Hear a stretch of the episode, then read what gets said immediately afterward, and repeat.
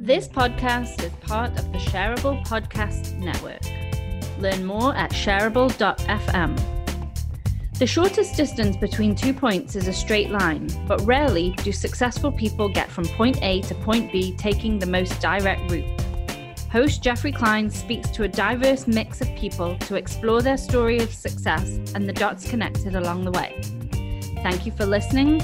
Here's your host, Jeffrey. To paraphrase a line from Swingers, this episode is money.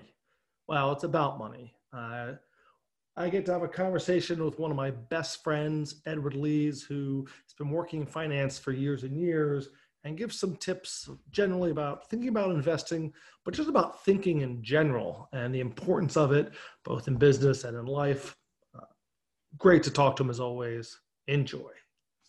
My guest today is Edward Lees, who built and co-runs the two billion dollars Environmental Strategies Group at B N P Paribas Asset Management, and is co-lead portfolio manager for the Energy Transition and Environmental Absolute Return thematic funds. Edward began his career in nineteen ninety-four at Morgan Stanley in New York City in investment banking and private equity. He joined Goldman Sachs in two thousand, where he was an M D and founded and ran a thematic investing and special situations group. He set the hedge fund Clear River Capital in two thousand nine and subsequently went on to U B S as an M D to start a principal investing business. He was co-founder of North Shore Partners in two thousand twelve that later merged with Duet Asset Management in twenty fifteen, where he ran a global long-short investment business. Edward holds an M B A from Wharton and a B A from Amherst College, where he graduated magna cum laude. Edward lives in London with his wife and two daughters. Welcome, Edward. Thank you, Jeff. Thanks for having me. Uh, and of course, the one thing uh, uh, this season's a little different, where Edward's also one of my closest, dearest friends uh, that I'm very happy to have on the show. And I like to start at the beginning, Edward. So where were you born and what did your parents do for a living? Uh, I was actually born in Massachusetts, a little place called Turner's Falls, which uh, happened to also be near Amherst because uh, my father was teaching there at the time uh, and close to Mount Holyoke as well, where my mother taught. They were historians. Um, they also met in Massachusetts at Harvard while getting their doctorates, but were only stuck around there for a couple of years before we moved to Philadelphia, uh, which is where I grew up. And my mom taught at UPenn.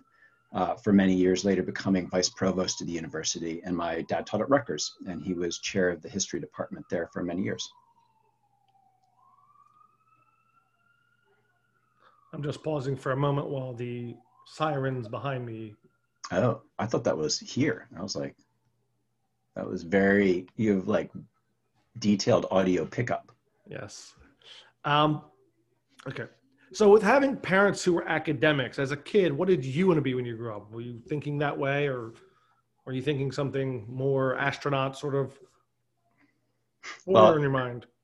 As I think you're aware, I had absolutely no idea. Uh, and at one point, perhaps a professional gamer, if there were, if there had been such a thing then. But I was born, um, oh, let's see, what, maybe thirty-five years too early for that. Mm. Back then, it was just called wasting time. I mean, later I thought I might go into the windsurfing industry, designing and building boards and fins. Uh, that was something I started to do in high school. And so growing up, now I know you'd windsurfed when you were up on the Cape, and um, and I guess you did sailing at Takwa Camp. I'm aware of you went there. Yes. Uh, was anyone who were kind of, you looked up to as role models growing up? I mean, was it your parents? Was there anyone else outside the family you're like, he's a windsurfer, I want to do that, or anything else of that nature? You, Jeff. I looked up to you. You still do. I know that's the way it is. I, it sounds odd to say, but I really don't remember having um, anyone when I was very young that I looked up to, other than perhaps one older and much more socially adept person on the wrestling team in high school named Caleb Callen. I joined the team in ninth grade and looked up to him. But uh, it probably wasn't until I got to college that I started to feel a strong connection to inspirational figures. I will always look up to Joe Epstein. You know, he was my intro to philosophy professor and was such a thinker. A dual PhD in physics and philosophy, he refused to let students take notes in class, saying it got in the way of listening and understanding. I believe he also said there's no such thing as a writing problem, it's just a thinking problem. Uh, I, well, either he said that or William Kenick, another inspirational philosophy teacher of mine, one of his choice quotes was "Run, don't walk" to the writing counselor. I think both instilled in me um, an appreciation of precise analytical thinking. Uh, as an interesting side note, Doctor Kenick uh, actually taught my father as well. But you know, after that, I was inspired by people like Wallace Stevens, who not only was one of the most influential American poets of the twentieth century, but also had been a vice uh, president of an insurance company in Hartford. He actually declined a post at Harvard after winning the Pulitzer Prize due to his uh, business obligations. I, I like the example of being able to pursue creative excellence whilst remaining engaged in a practical uh, pursuit day to day. Which leads me to my question about storytelling, which is kind of what I'm obsessed with. And you talked about these great thinkers, these you know uh, philosophy professors, and I know philosophers in general um, who are thinking about things. But for me, you know, it's important to communicate that, and I think the best way to do so is through telling stories. Was anyone who you grew up with or in college that you thought were really great storytellers, and why were they so good? Yeah, I would say Tolkien uh, from a young age. I read The Hobbit, The Lord of the Rings, and The Silmarillion many times, starting at a age around age seven or eight, um, until even you know recently to my nieces. Um, I read them not only to my daughters, but uh, well, uh, to my nieces who I mentioned, but well, perhaps not The Silmarillion, but the rest. You know, the fantasy and wonder to begin with made them successful for me. These days, the idea of high fantasy has become so commercialized and rolled out in cookie cutter fashion, I think it's hard to appreciate how fresh it felt in the nineteen seventies. And then, of course, there was the epic struggle, you know, with all the twists and turns. So there was a measure of effective tension from that, but also effective were the values that encompassed it all, you know, the whole good versus evil thing, I think. Uh, yeah, big fan. I'm actually thinking of uh, sharing the movies, The Lord of the Rings, which I love, uh, with my eleven-year-old Ethan, Uh, in the not too distant future. So I'm uh, debating whether I show him The Hobbit first, and then even though the movie came out later, we'll have to decide. Maybe I'll tap your uh, opinion on how to, which, which order they need to be shown in. Uh, what about, so you've been working a long time. What was your first paying job? My first paying job was a little different. It was construction. Um, I took a year off uh, before going to college after high school, and refurbished and rebuilt houses in Philadelphia. My mom took my sister to Belgium for the year. She had a job teaching at a university there, Leuven, I think, and wanted to expose my sister to living abroad. I'd already gotten my adventure living in Leicester, uh, England with my parents in nineteen seventy-eight. So that left me and my dad in Philadelphia. It was a nice year living with him. Work was different. It was physically tiring. I did everything from demolition to rough and fine carpentry to masonry to just hauling things around. We worked in down and out areas of Philadelphia where the property prices were cheap. Crack vials were sometimes scattered around the work site, and you wanted to make sure nobody was camping out in the building before starting the day. The other workers were very nice, but they also came from much different backgrounds. I definitely stood out. I sometimes wonder about where they are today and how they're doing. I'd say it was a very good experience for me on a variety of levels. Paul, I'm just going to close this window because my...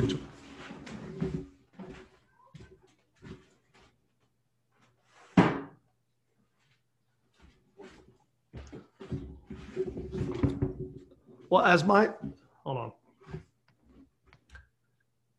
as my uh, twin daughters are just finishing tenth grade and we're starting to think about uh, going to college themselves, do you recommend and think there's value in taking your, I know it's a very European thing to take a gap year, not so much in America. What are your thoughts on, do you recommend that to, to people, to your daughters? I mean, I guess it depends who you are, but uh, generally, yes. I, I think I gained a huge amount of maturity in that year, although it barely showed, I know, arriving at school. I won't comment on that. I, yeah, I mean, well, just think about this, you know, God forbid you had seen me a year earlier. Um, generally uh, speaking, yes, I think that it's, uh, I think it's a good thing. And then, so, you know, you, you mentioned already, you know, the inspiration of the philosophy professors, and you were a European studies major, and yet you work in high finance. How, how did that happen? That wasn't supposed to be your plan, I don't think, at that stage. And, and you know, I know you were pre-med and you're in a European studies, so you seem to always have straddle very different kind of interests. How did you, but but you focused on European studies, kind of almost following somewhat in the footsteps, and then took a very big, strange pivot from, I think, objectively about thinking where you're going to end up, going to work for Morgan Stanley in New York City.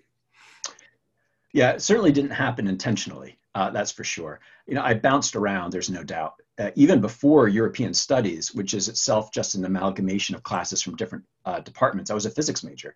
And this was the time I thought I would go into studying aero and hydrodynamics and become an engineer so I could build better windsurfers. I discovered I was okay at higher level math, but not great, and that discouraged me. So I shifted to neuroscience, which actually was a major at Amherst. And I did all my pre-med courses and worked my summers at the medical school at the University of Pennsylvania uh, in a pharmacology lab, doing neurosurgery on rats and studying Huntington's disease. I still liked my humanities courses though, and, and that's where I felt more stimulated. And so I, tacked, I, I moved uh, to European Studies, or actually I added it on top um, to, to the pre-med thing. And uh, that was so I could do my honors thesis in intellectual history, which is basically just half history and half philosophy, which is sort of how my, my course is focused in European Studies. Pre-med continued, but I sacrificed the other courses I would need for um, neuroscience in favor of philosophy. So my ending major was just in European Studies. When I graduated, I had every intention of going to medical school. I just wanted to see the world for a little. So I very, sorry, I uh, very naively went to New York for a break to work in investment banking for two years for Morgan Stanley before returning to medical school. I had no idea what I was getting myself into. I mean, to illustrate the point, when I took the first interview at, at college, I thought I was talking to the company that made Stanley Power Tools. Anyway, one thing led to another. New York led to London, London led to Paris and some private equity work, and then poof, I was caught. I came back to Philadelphia, but it was to get an M B A at this point at Wharton. And then afterwards, I returned to London to work for Goldman uh, Sachs, and I'm still here. Well, that may answer the next question, but I'll, you know, I know you've traveled extensively, uh, not just in Europe, but in China and, and kind of far-flung places. places. Um, what's the most surprising place you think you found yourself, whether it's the location or engaging with a person that you could have never imagined, oh my God, I'm in this place talking to that person? Uh, China, for sure. You know, one of the hedge fund businesses I built had offices in Shanghai and Guangzhou, as well as London. And we had mainland China financial backers, and over the course of two years, spent about six months traveling all over China. And I had a lot of very out there experiences. If I had to pick one, uh, well, once we had this unusual meeting set up with a monk, my business partner and I were picked up from our hotel in a black Hummer, which stood out quite a bit already in the place we were. And we were driven to a large warehouse. Uh, inside, we found many religious students in robes who ushered us upstairs past a huge number of very old-looking religious objects. And we met an older monk who informed us that he was entrusted by the Politburo of the Chinese Communist Party to start a museum dedicated to the history of Buddhism in China. He walked us around the warehouse, showing us objects, some of which he said no Westerner had ever seen before. These included many wooden carvings that were thousands of years old, paintings, and even some terracotta statues from Xi'an. At one point, he let me handle three polished precious stones. I remember they'd been shaped into spheres. Each was as big as a, a, maybe a very large marble, a little smaller than a ping pong ball. And they had incredible deep colors to them. I forget them all. I, I think one was, remember one being red. Anyway, he said that they had special religious significance, were over two thousand years old. The whole experience ended up being flipped on its head, as often happened to me in China. We thought we were meeting an interested investor, as strange as that sounds, with that being a monk, but he ended up asking us for help to support his museum. Just behind that was probably the time I had dinner with the key leader and their equivalent of the F B I, or Internal Security Department. He was uh, dressed like uh, Kim Jong-un, un, including the haircut and a bodyguard, and he had a massive pink gold Rolex, and he scared the living daylights out of me. But you know, that's a story for another time. Uh, speaking of stories, you know, I know that part of your business has been in trying to convince, when you're raising money and convincing people to invest in this or that. How important do you think being a good storyteller is for business? Oh, very important. Um, I, I think storytelling is is the crux of uh, of good of well a, a big part of business. Um, you know, there there's a whole side of business Uh, that revolves around raising money and, and marketing marketing your business. And, and that's uh, very much storytelling. I mean, you know, I, I actually grew up being quite shy. You know, over time, particularly at Amherst, I think I found my voice in the classroom, finding some courage and learning to speak up and say things that were relevant. Wharton was another experience that helped me with that. The cold call method was used in many classes, and you had to listen carefully and analyze things quickly to not get caught off guard. The best experience, however, by far, for learning to tell stories has come from my years of having to raise capital for my businesses from investors. And I've gone through years where I've started with nothing but an idea in a competitive marketplace. And I've had to try to convince people to back me with significant sums of money. I've been face to face with people from many different nationalities, speaking to them both directly and through interpreters. I've been in closed rooms one-on-one with billionaires and in big forums giving presentation in front of crowds. I've spoken to very smart and experienced gatekeepers, as well as very young and relatively thoughtless gatekeepers. And they all require slightly different approaches, and reading key people can be as important as the core pitch, how you adjust it in real time. They all offer lessons in being able to sell better. I think being a storyteller is a key part of the exercise. Business pe- people can have a tendency to start with the opportunity and move on to the right strategy and tactics to take advantage of it, but it can leave you cold. What you really need to start with, if possible, is a value-led goal that the business is trying to accomplish, and let the other person f- feel how they can be a part of it. I think the greatest speakers, Churchill, Gandhi, Mandela, Martin Luther King, knew how to start with that simple unifying vision, that dream. And, you know, you've had to, you talk about how you kind of, this was developed over time um, and, and almost out of necessity when, depending on where you were uh, situated.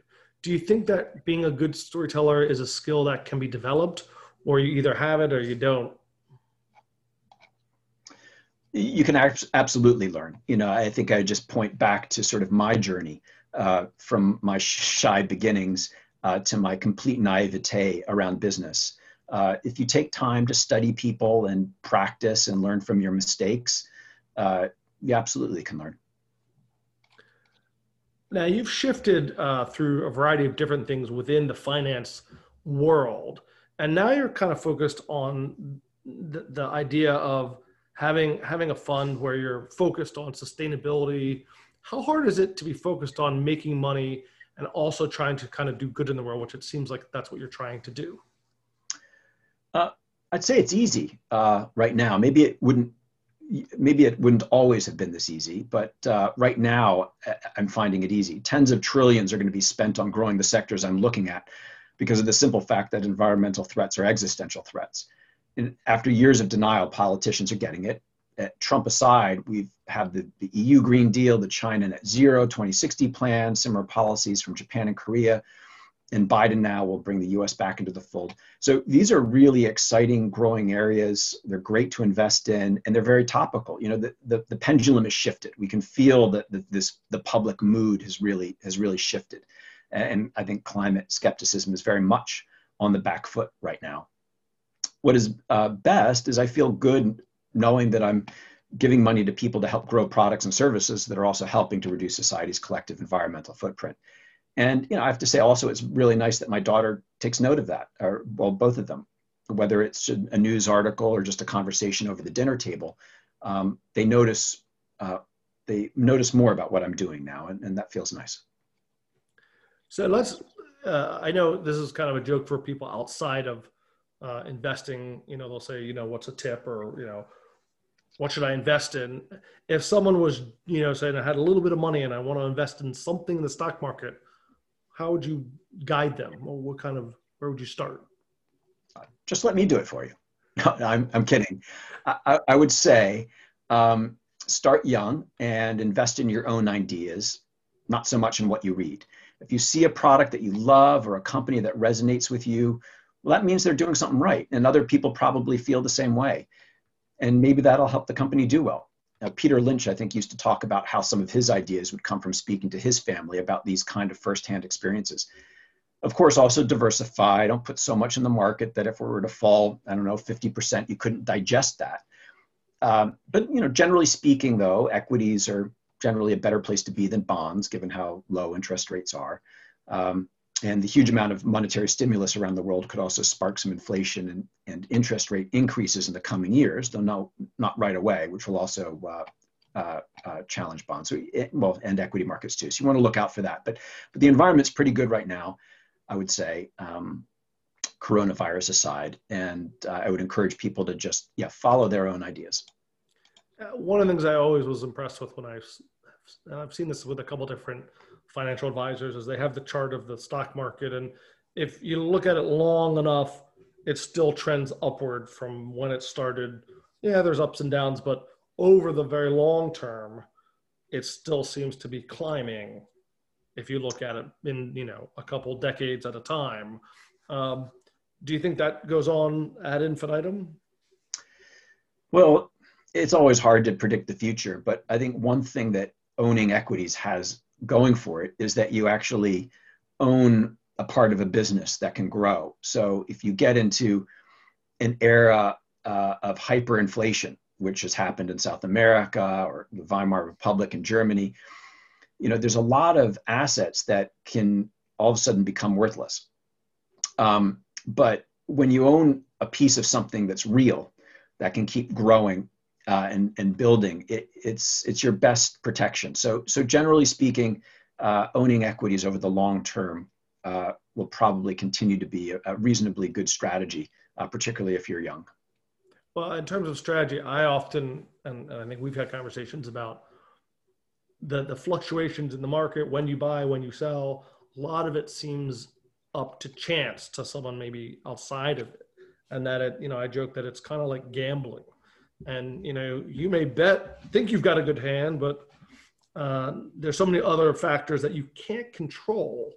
Um, I know you've done a lot of um, modeling about certain, you know, that you actually have data and science kind of behind the algorithms when you're making decisions. How important is that in terms of making decisions about what to invest in? Every investment is different. Uh, you know, sometimes things are more driven by valuation and, and detailed models. Others, it's more about strategic positioning. You know, other times, it's more about exposure to a certain macroeconomic theme. And, and you know, the, the company level information is, is secondary, actually. It, it's, as you say, a very complex uh, uh, universe that one's analyzing with a lot of confounding variables. So there's no one formula. Um, but, you know, in certain situations, there are things that one can do to recognize asymmetric uh, risk-reward profiles on a forward-looking basis. You know, a lot of the time, it's it's hard to predict the future.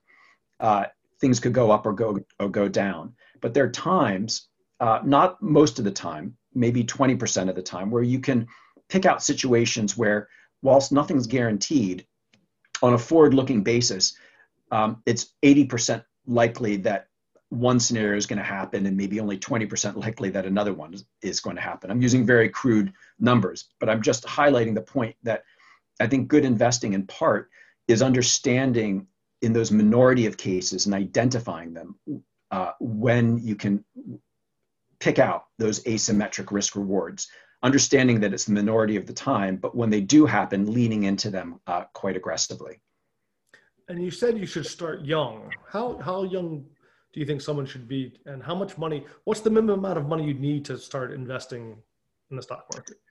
Well, you need very little these days. I mean, I think that there's there's a number of services that allow you to buy fractional shares uh, that didn't exist in, in my day. So, I, I mean, we first heard about this when there were certain services popping up to let you buy Berkshire Hathaway when, you know, it was impossible to afford one share. But I think that that sort of service has rolled out more generally, um, so that it's it's very easy to invest with almost nothing. I mean, I'm uh, I'm in the U K, not in the U S, or, but uh, my understanding is that the Robinhood accounts uh, are pretty easy to get, and uh, I've been wanting to set something like that up for both of my daughters, so they could just get into the the hang of of of what it's like to save and invest and uh, make decisions and and see the implications of. of their choices.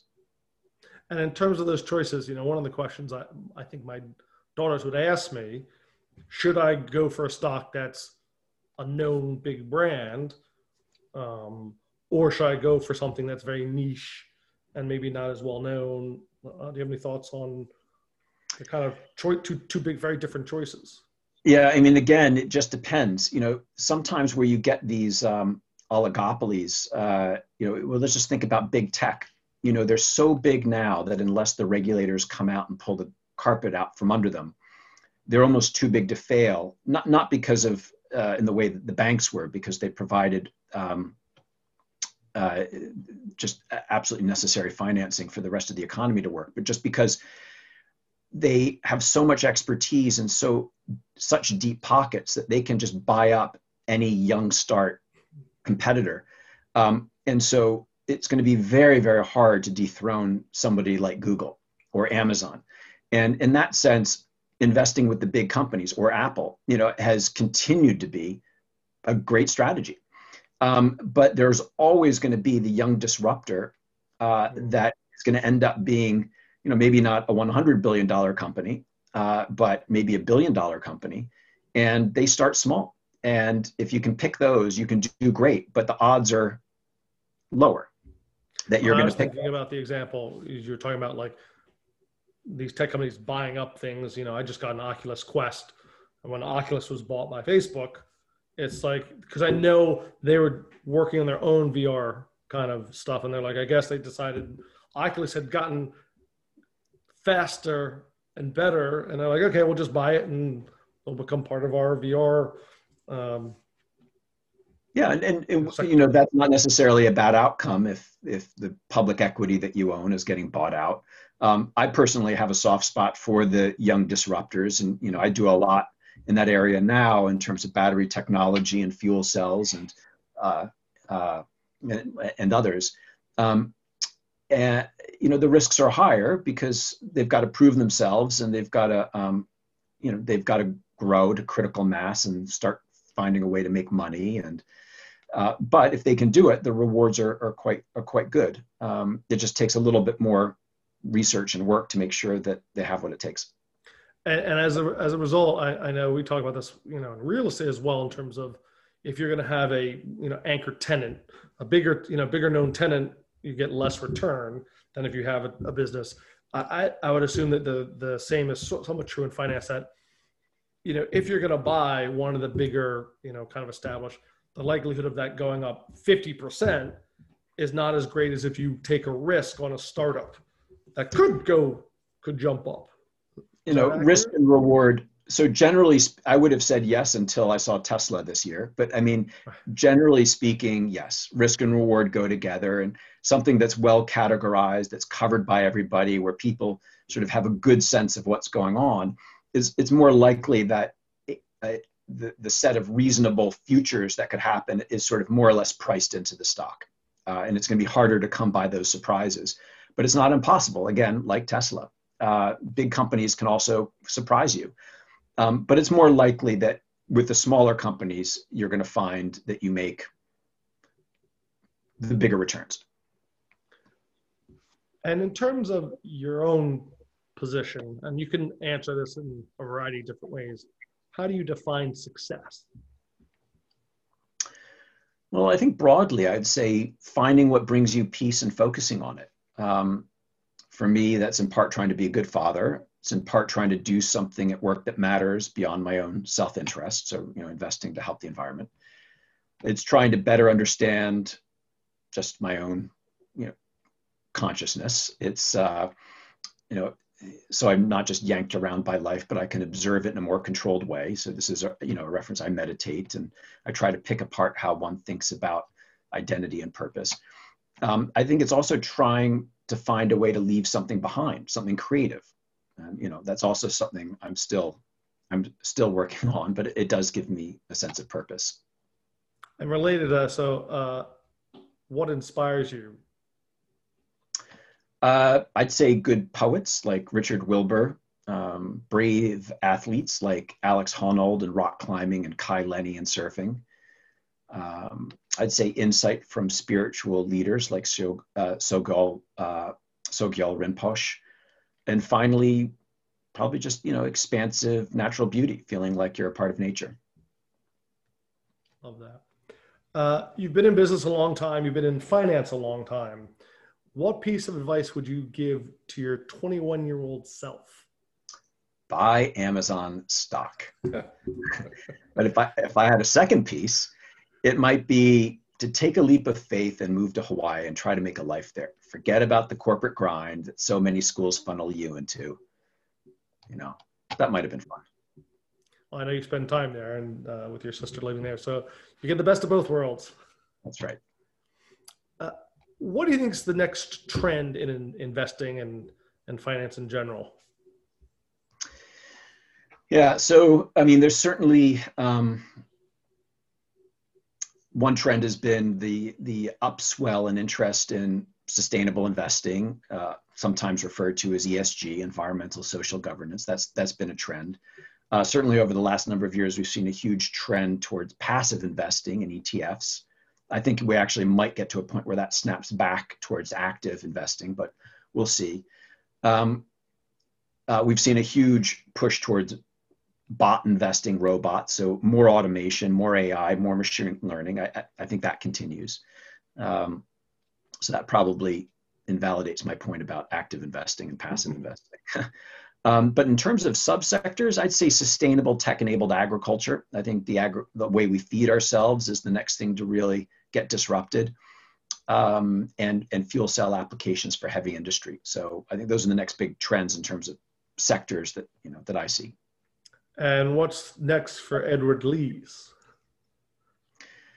More of the same. I, I'm just trying to grow, grow uh, my business. I guess I have um, a couple new products coming out. So I've got one long-only fund and one hedge fund, and I've got another long-only fund which will launch in the new year. So it, I guess what's next is thinking more about natural capital, not just the, not just the, uh, the climate, but uh, the environment more broadly.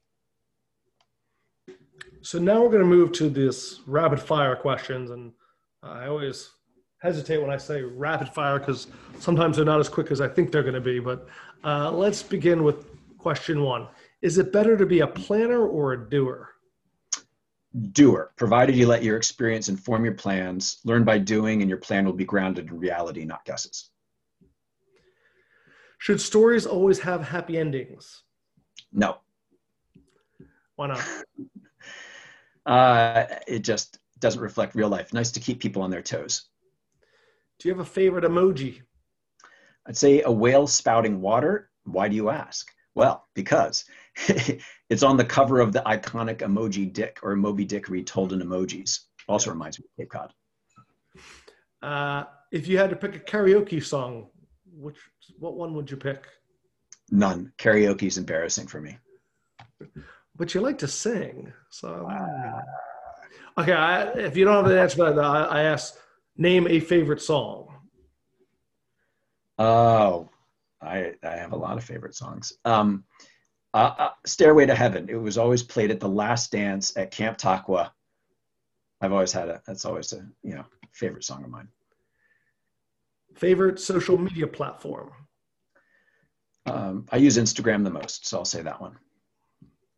Name a book that left a lasting impression on you. The Tibetan Book of Living and Dying. Name one of your favorite movies. Animal House. What's the one thing you can't live without? I'd say aside from family, my unplugging and reconnecting time. So for me, that means being active outdoors in either Cape Cod or Hawaii. And if you could be credited with inventing something, what would it be and why? That's hard. Um, I'm so far from being able to realistically invent something.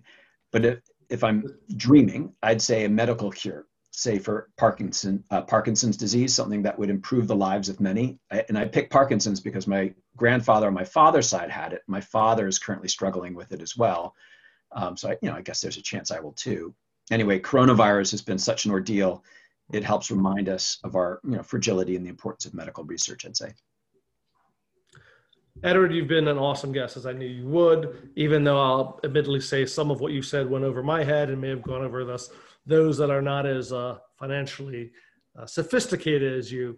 Uh, if people wanted to learn more about E S G or kinds of other things, is there anything you are promoting either for them to look into or, or that you would direct them to?